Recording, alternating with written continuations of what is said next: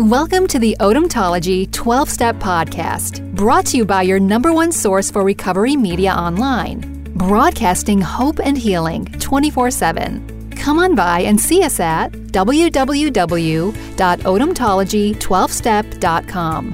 Here's your host, Robert O.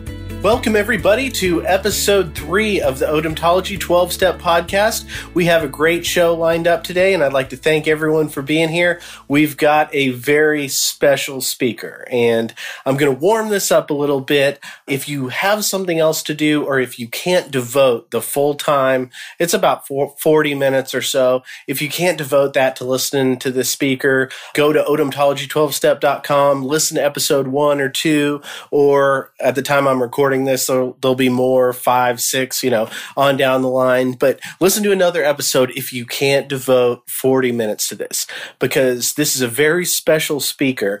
And out of all the tapes in our archives, he has pretty much the most unique story. He's also a guy from NA too. So all the addicts out there, the Narcotics Anonymous people, this one is great. If you're not in Narcotics Anonymous, don't worry. It's got great recovery principles and it's a great story. So our very special episode today is Jose P. Now, if you go to our YouTube channel, Jose actually talks to people. Uh, just leave a comment. He's always really receptive and just a wonderful, nice guy. So if you like what you hear, hop by our YouTube page, uh, say, Hey, Jose, how's it going? And feel free to reach out to him because he's always hanging out on the YouTube page under Jose P. But anyway, his story is so powerful and amazing. I don't even really know where to begin. But I guess we'll begin with Jose starting his story. He's a teenager. He got involved in drugs drugs at a very early age, and he was kind of lost and just not really having direction in life. And we pick up the story where he's 15 years old. He's, I think, skateboarding and smoking weed and doing drugs and a bunch of different things. And in his culture, they have a spiritualist, a type of person, you know, someone not really like a psychic, but somebody that's kind of um, a spiritual sage, so to speak. And Jose is 15 years old and he goes to this spiritual person. So we'll let Jose begin his story from there.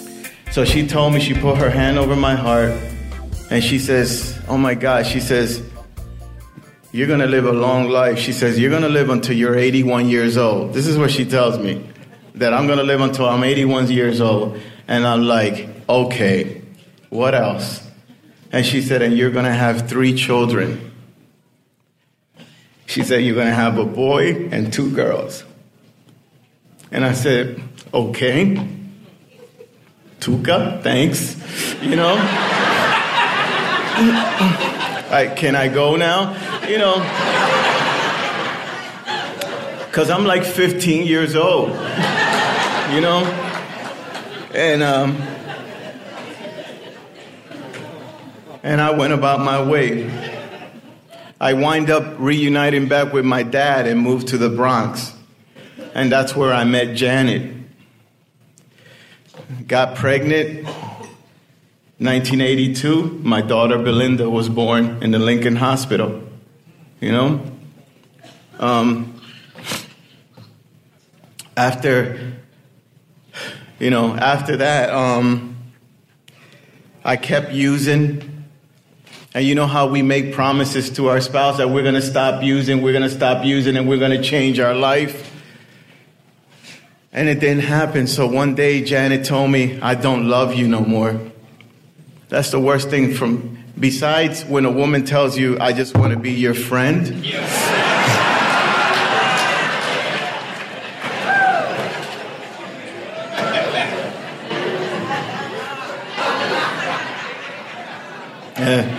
she said, I, I don't love you no more, and that she had met someone else.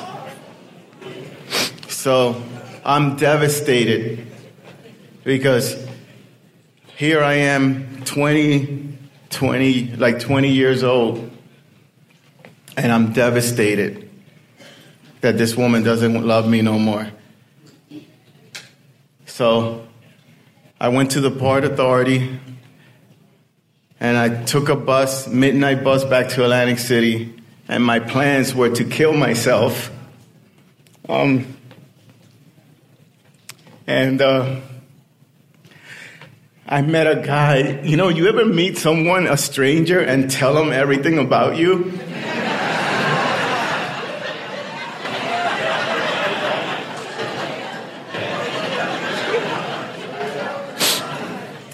I, I met a guy, and he saved my life. The bus was crowded, one seat left. And I was like, damn it, man, I don't want to get on this bus. And I told the bus driver, when's the next bus? He said seven in the morning, and it was midnight. So I sat next to this old man. His name was John Pedro Santiago. I'll never forget him, but he liked to be called Pedro. So I sat next to him, and he could see that I was in pain, and I was, you know, in pain. And I had this button that I used to wear that said F everybody, you know? So I had this button on, and he's got like this smile on his face. And he says, Hi. He says, in Spanish, very strong accent, Hi, my name is Pedro. And I turned on my overhead light and I went, Bro, can you read?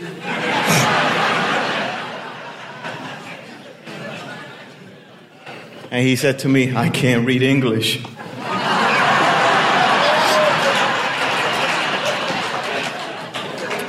so I wasn't gonna, you know, take advantage of a, an older man and curse him out, you know.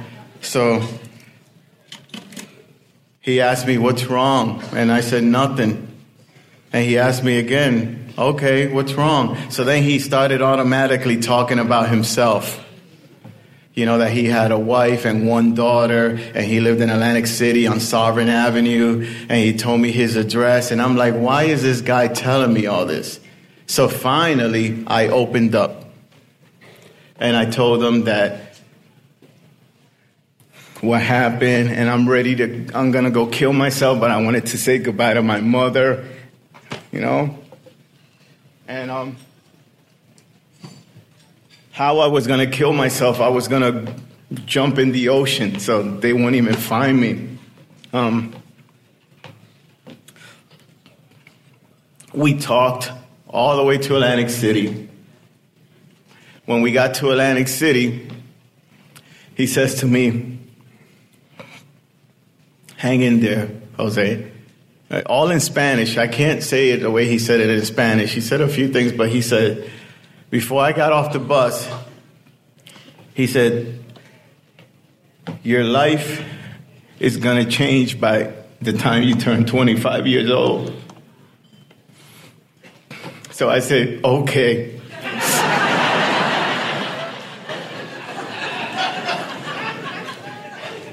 but he, he said, just keep your daughter in your head.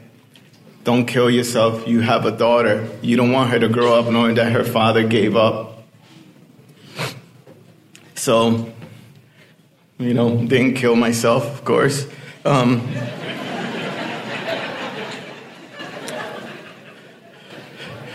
you know, and I have to say that I got clean July 24th, 1988, two months after my birthday, and I was 25 years old.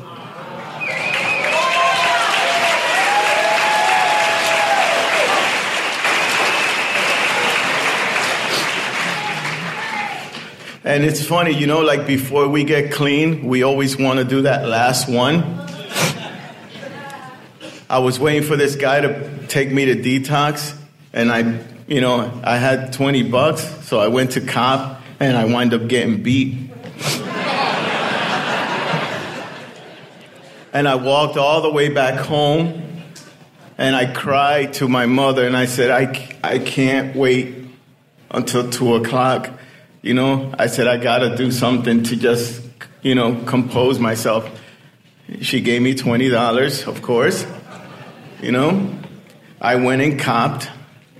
I went and bought one bag, and I swear to God, if I'm lying on dying on my children, the name of the bag was This Is It.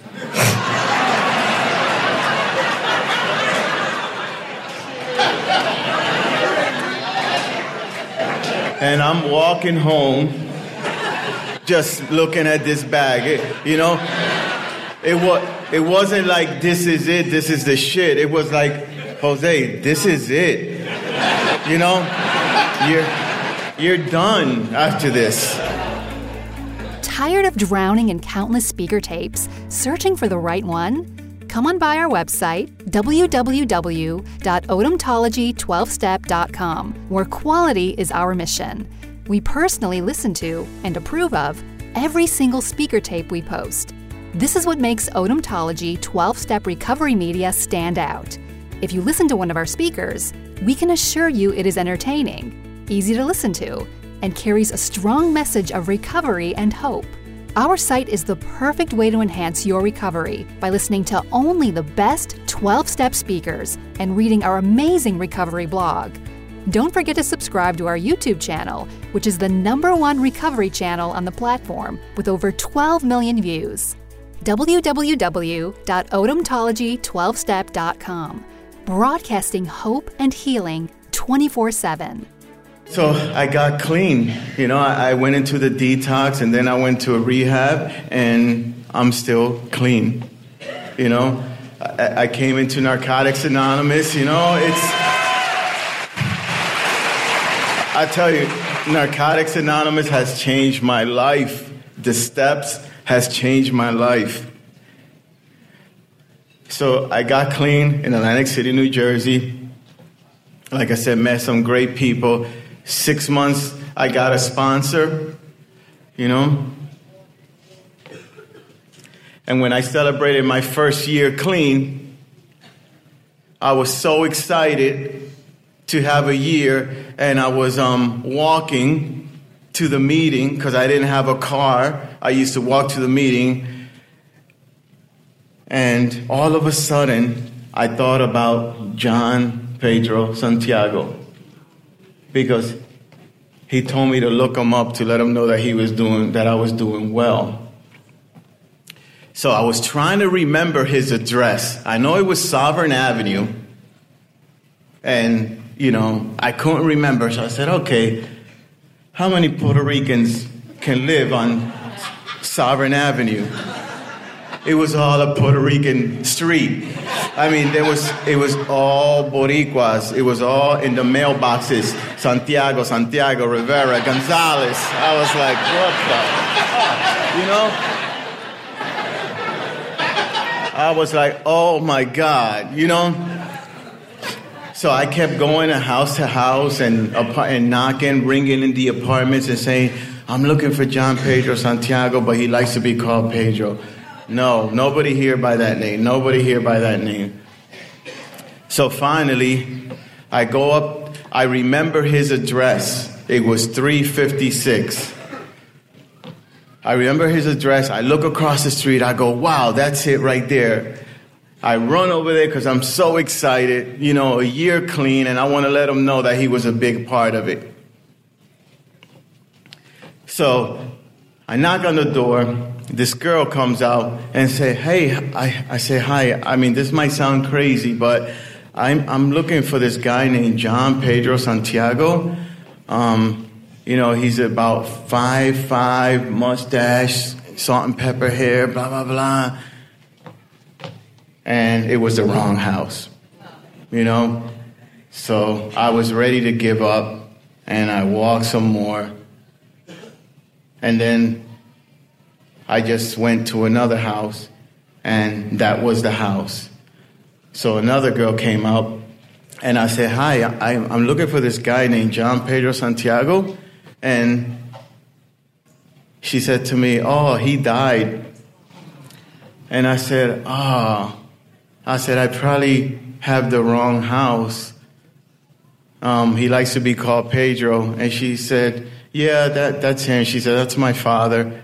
Um, I said, Well, I just wanted to come and thank him because, you know, about five years ago, five or six years ago, whatever it was, he, you know, he saved my life, you know? And she looked at me and said, What the fuck are you talking about? just like that. So I had to say it like that.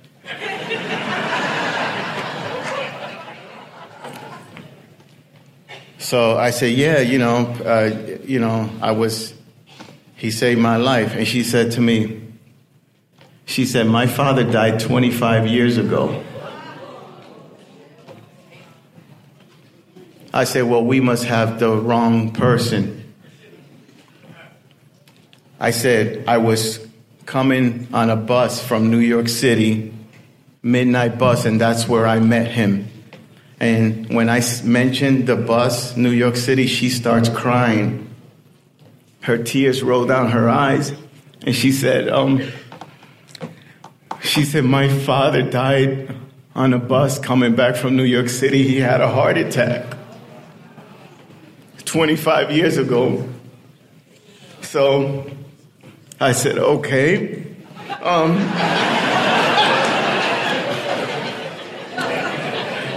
So I'm starting to feel like I'm in the twilight zone.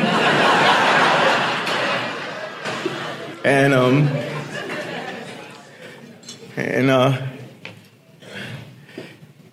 you know, I said to her, well, I described him. I say he had a little silver little flask, and on it was um, to my beloved husband from his wife, Tuti. And when the mother came out and I said, Are you Tuti? She almost passed out because nobody calls her Tuti but Pedro. So I told her my experience that I had on the bus with him and I described what he was wearing and everything. And um, that was the clothes he died in. Um, and they, they were getting ready to, um, at the end of the month, they were getting ready to move back to Puerto Rico because the mother wasn't well. She wanted to die in her hometown. We stayed connected, you know, until she passed away, but I lost contact with the daughter, you know, because every year for my anniversary, you know, I will call them and let them know I was doing good and I'm still clean and, you know, I don't know why stuff like that happened to me. You know, it just did.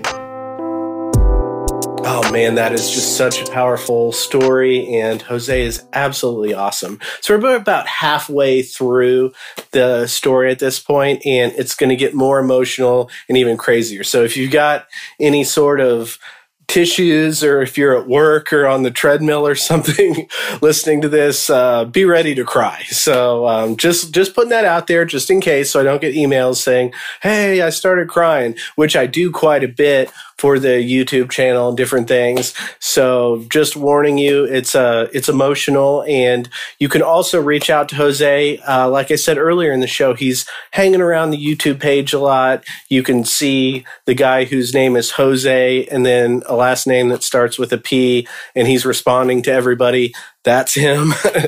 And the guy that says this is me you know so i'm not gonna you know i'm not gonna say his last name or anything but if you go to uh, the odontology youtube channel search jose p you'll find him there. So we will let him share the second half of his story and it's absolutely incredible. We'll let jose take it away. So anyway it took him six years to get back to narcotics anonymous and he has almost three years clean, and he's here tonight.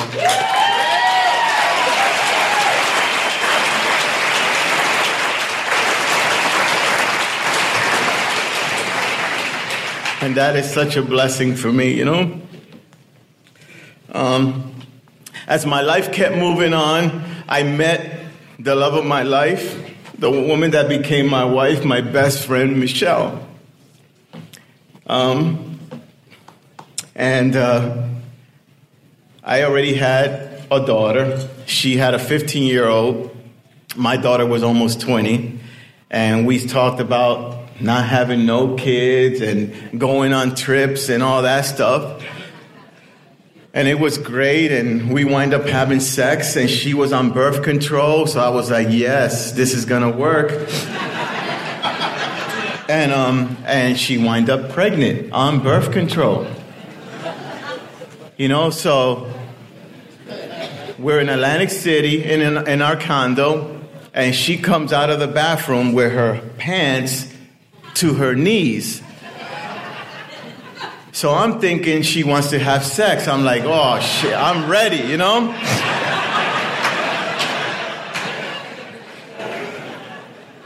but then she has this, you know, test thing. And she says, I'm pregnant. And boy, that shit went whoop. It went right down, man.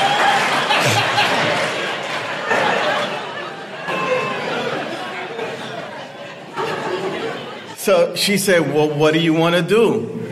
I said, We're going to keep it. If you got pregnant while you're on birth control, then it's meant for us to have this child. You know? So we had this child. My son Julian was born September 2002. You know, our second, my second child. You know, uh, my son is real special. He's autistic. He has changed my life, made me look at things a different way. You know, when we found out he was autistic, man, my wife fought for all these services, and you know, it's oh my God, amazing woman, an amazing woman, and uh, he, you know, if anybody's familiar with autistic children, they mimic what you say. You know, like if you say, I love you, they say, I love you. If you say hi, they say hi. You know, it's just like that. So my son stopped talking. He couldn't talk.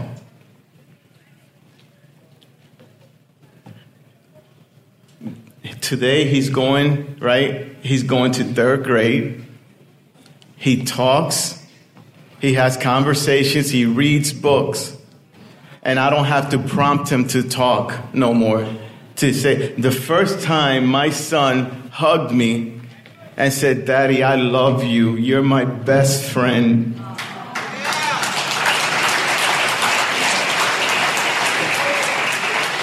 That is priceless. Priceless. You can't, you can't buy that. You know? As time went on, you know, my daughter's 20, her son's like 16. We're like, oh my God, Julian needs a sibling. You know? This was one that we actually planned. But we said, first we're going to pray. I said, God, please give us a sign if we're supposed to have another child. So I prayed.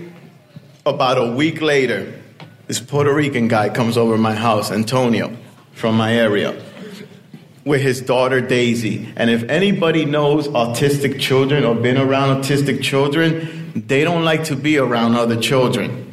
They like adults, but other they like to be in their own world. So when Antonio walked in with his daughter, my son ran right up to her, hugged her, started kissing her, and me and my wife, my wife and I looked at her and go, "Oh my God." We're supposed to have another child. He needs a sibling.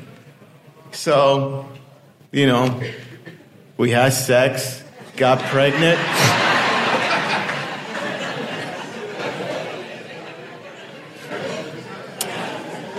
and she was eight weeks pregnant, and we went to Florida, and we were going to get married in Florida, Orlando. You know what I mean? We got married in Orlando, so we went to Florida. She's eight weeks pregnant. We're supposed to get married that Monday, and that Friday she starts bleeding.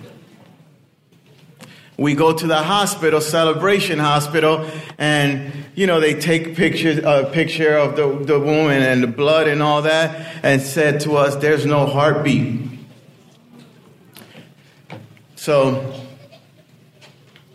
you, two things you can do. We can give you a pill and you can leave, or you can get a D&C. I told my wife, take the pill. My wife never listens to me. So she said, I want the D&C. So we were there 10 hours. She finally got the D&C, man. We were freaking devastated. And we still went with our vacation. And I said, We're going to try again. So when we got back home, we tried again, And about eight weeks later, she was pregnant again. And I'm like, damn, I'm fucking good, man. you know? This is what goes through my head. So she goes to the doctor. She's like 20. She's she thinks this is the story it gets weird, but this is the miracle. She goes to the doctor. She believes she's like eight weeks pregnant. The doctor does the sonogram, shows the picture, and she said, "Oh," he said, "Mrs. Planton," he said, "You're 20 weeks pregnant," and she said, "You got the wrong baby up there." She says, "I'm not 20 weeks pregnant." I'm like eight weeks pregnant. He said, No, you're like 20 weeks pregnant. He said, No, that can't be because I just had a D&C on this date. So the doctor, they go all the way back to, you know, to do the thing. My wife was still pregnant from the D&C they did. And we're like, oh my God. So the hospital in Florida kept calling us for the $50 copay.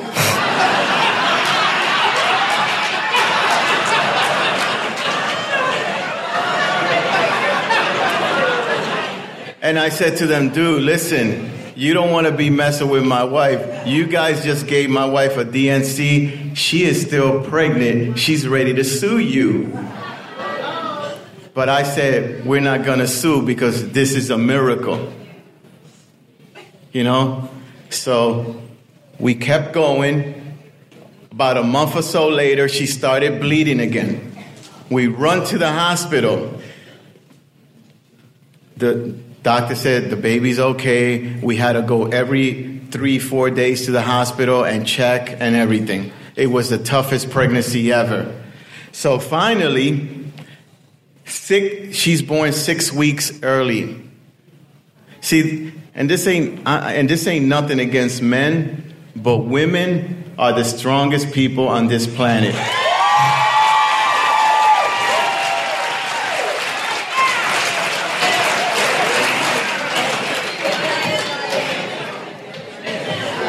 And I have a lot of respect for you.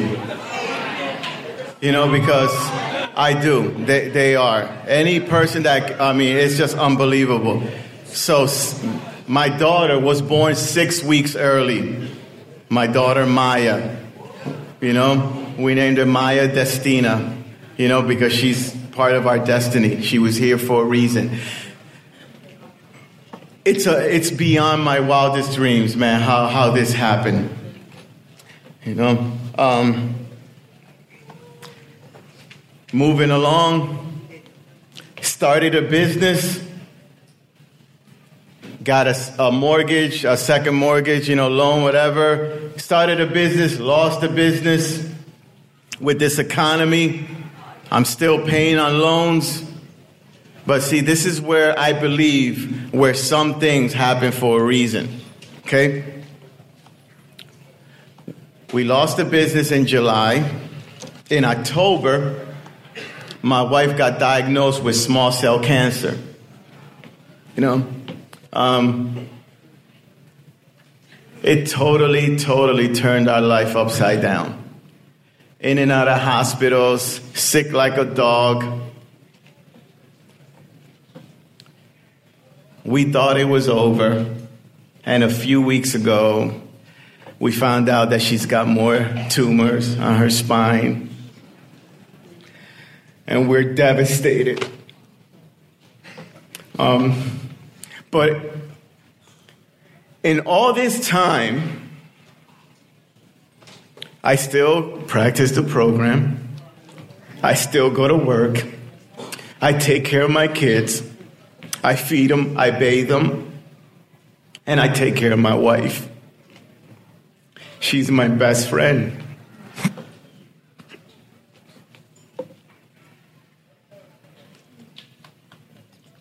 Um, and how could you not take care of your best friend? You know? If you're married,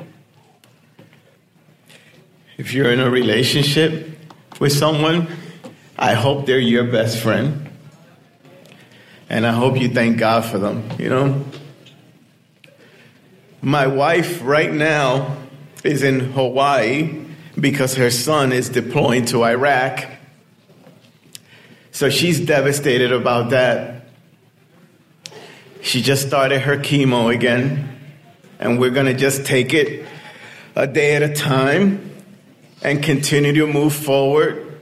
And what happens? You know, I can't afford, you know what's sad is when I get in my head and I'm thinking, oh my God, I'm going to have to bury my wife. I'm going to have to tell my children.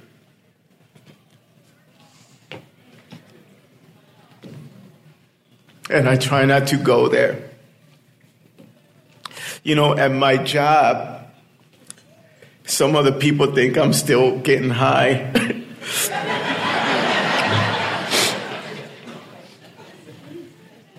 because I'm always smiling and joking, and I keep telling them that I'm just having flashbacks and they don't get it. and some of them some of them think I'm into some religious thing and they ask me, where do I go? Because they want to come there too. and I say to them, you can come. I know they won't, but you can come. I said, there's a bunch of people just like me, you know, that are high on life, you know?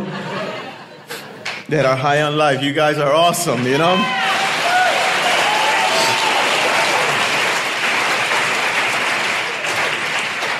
I have a, I have a, a sister, and she's here tonight. She just celebrated 15 years clean.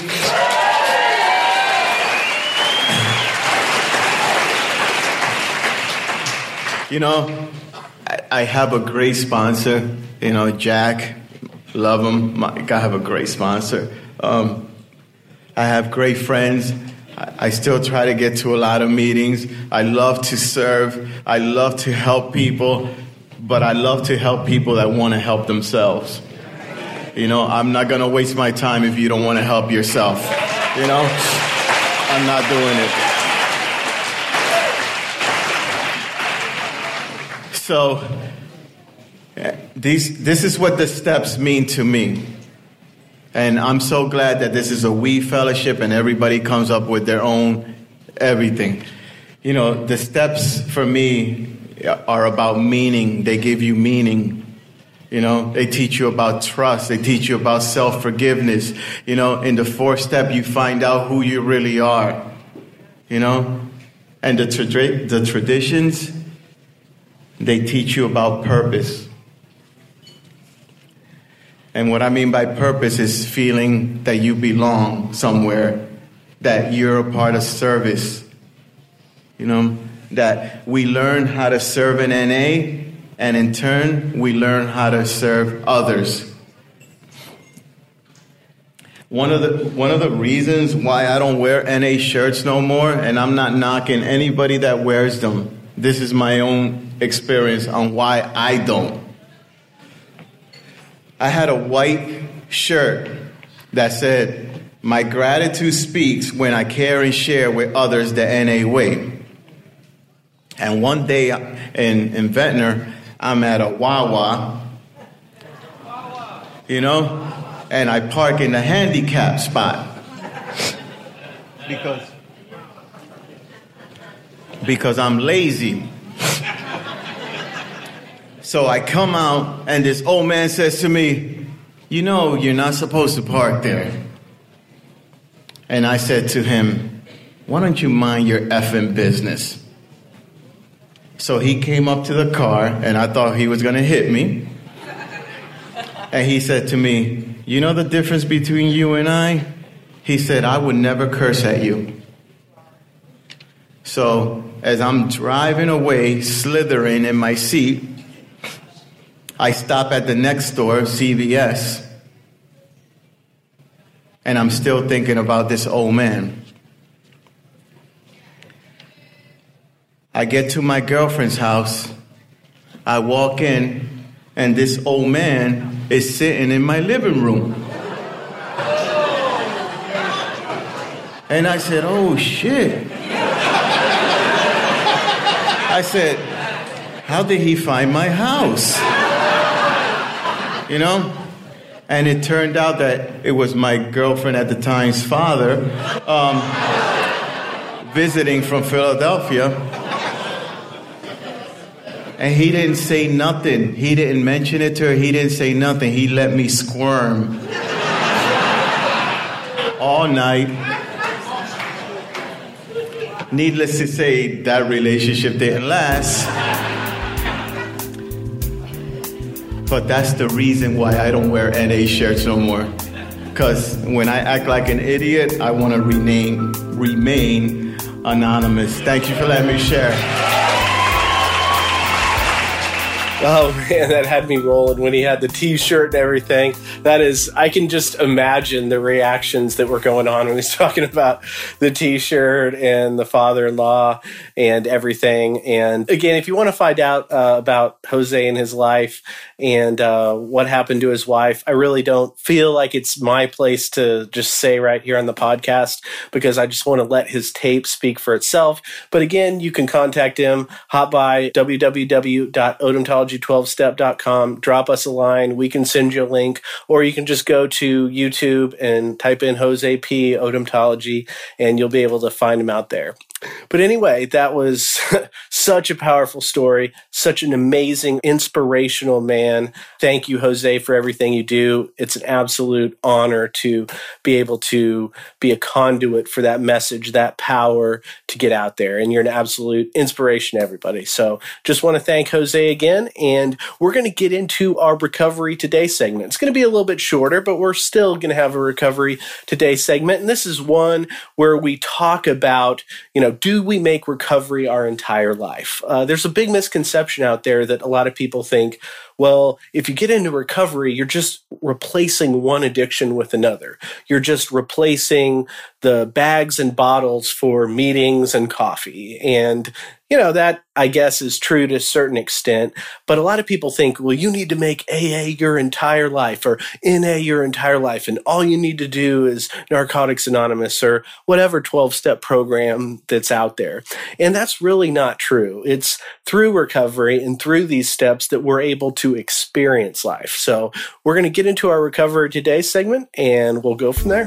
Never be alone on your road to recovery with the Odontology app for Apple and Android devices. Odontology has earned its large following by providing only the best recovery material available, and now you can get it instantly all in one place. There's over 100 hours of incredible content to keep you motivated and inspired in your recovery journey. Search Odontology in the Apple or Google Play Store and download the Odontology app. All right, welcome back, everybody, and we're going to get started off with this next segment on a question. Uh, the question reads, "quote Have you ever heard someone in the room say that we live AA and visit life?" My sponsor tells me that, but sometimes I have a hard time with it because I don't feel like I got sober to go to AA all the time. I got sober so I could live my life. But she seems to believe that you get sober through AA, so you have to live the AA triangle all the time. I don't know that I necessarily agree with that because I think the point of AA is to bring the principles with you into how you handle your everyday life. Could you offer an opinion on that? Well, basically, this is kind of one, especially in early recovery. You know, you go to these AA meetings, you're around AA people all the time. You often make new friends with people in AA, and you kind of wonder, is this going to be my whole life? Is it going to be church basements and dances where you kind of have the newly sober people off to the corner and then the people that have been sober for a while going crazy on the dance floor? And you're like, this is a weird mix. But the whole thing with AA is that she's absolutely right in the fact that AA is what gives us life. The 12 steps is what we use to recover, and so we can experience life again. I think when the question or the kind of slogan gets thrown out there, well, we live in AA and we visit life. I think it doesn't necessarily mean it so much in that literal sense. Like for my own experience, for myself, it's the healing and the transformation that I experienced in the 12 step recovery process that enabled me to live my life. And I think that might be more kind of the gist of what that is saying, because I don't think anyone is telling you to, or at least in this instance, no one told me you have to do AA all the time and just visit your life. Now, early in recovery, going to these meetings and having AA and the 12 steps kind of incorporate more of my life was definitely a helpful thing because alcoholism and addiction had basically incorporated and took over my whole life and I had nothing to replace it with other than Alcoholics Anonymous, the 12 steps. That's kind of another one of the criticisms I wanted to get into, and then we'll circle back to the original question. But oftentimes I hear, well, you're just replacing one thing with another. Rather than going to the bars, you're going to the AA meetings. Rather than doing X, you're now doing all this 12 step stuff and da da da. And even my whole thing would be even if that premise is true, that I'm replacing, quote, one addiction with another, quote, addiction, well, this second addiction, AA, the 12 steps, well, my mother's never cried. My, I haven't lost my house, lost my job. I've never ended up in jail. I've never done any of those things with, quote, the addiction of going to meetings or the addiction of the 12 steps. So at the very least, you could say I upgraded I upgraded addictions to where one was crushing me and was going to potentially end my life, and the next one is definitely better, even if you want to say, oh, that's an addiction. So I think also another aspect of what this question brings out is a lot of people are sometimes under the false impression that to get sobriety and to get recovery, you have to be constantly going to meetings, constantly engaged in the step process, and constantly doing these things. Frankly, I think they think it's more time consuming than it actually is. Now, granted, it is time consuming and you do want to work very hard at your recovery. I know I sure had to, but you want to avoid the misperception that to get sober, you basically have to completely do nothing but sobriety related events. And for me, one of the great things about sobriety is that I'm able to do the things that I always like to do, my same hobbies, going to football games, basketball games, baseball games, spending time with my family, spending time with my friends, engaging in my hobbies. Because of the 12 steps, I'm able to do all those. So I think that's a critical part of the recovery process. And I don't think it gets enough kind of talked about enough that when you do get sober in Alcoholics Anonymous, Narcotics Anonymous, or programs like that, it actually frees you up and you can engage with the activities that you've always liked to do. And that brings us back to the question triggers. You know, I like to go to football games, I like to go to baseball games, I like to do all these certain things, but I drank at them. I did drugs at them a lot. Is it safe to go there? And that's a really good question. And I think the apprehension and the care that is taken when considering going to those things is very good. But one of the things that it doesn't have to be is scary. When you've worked the steps, when you've talked to a sponsor, when you're spiritually well enough to go to those things, you do and then you go to them sober and you have a blast and you're like oh my gosh i can remember the game. This is awesome. You go with your sober friends or you go with your family or whoever and you have a great time. And then you replace those old drinking memories for example at a game with new fun sober memories. So i remember being early on in a treatment center and they said okay i want you to write down a list of your triggers. What makes you want to drink? And i would write football baseball, basketball, and they'd be like, "Well, you've just got to avoid those things." And I was be like, "Well, I I can't do that. I, I love those things." And that's another misperception because AA and the 12 steps give us that ability to re engage with life and to pick up those hobbies, to maybe start that painting we've always wanted to start, to try that hobby, try dance lessons, yoga, whatever it may be, that's what the 12 steps is for. So, going back to the original question, what do I say? What do I do when someone says, you live in AA and you visit life? I think the key to that question is putting that particular phrase, that particular slogan in context. It means that the 12 step recovery process is so all encompassing and so transforming that yes, it does take over us and it does lead us to a healed, recovered state, but that allows us to go out and visit life. So that's, I think, what the meaning behind it is with live in AA and visit life. And that will do it for episode three of the Odontology 12 Step Podcast. We'd like to thank you all for being here, and it's been an absolute honor to experience this recovery journey with you. We'd love to hear from you on Facebook, on Twitter, on odontology12step.com. We love hearing from anybody and everybody out there and all the incredible stories that you guys have. So feel free to drop us a line, and we will see you next time. God bless everybody. This has been the Odontology 12 Step Podcast. If you found this content helpful, please consider taking a moment to review and rate the podcast on iTunes.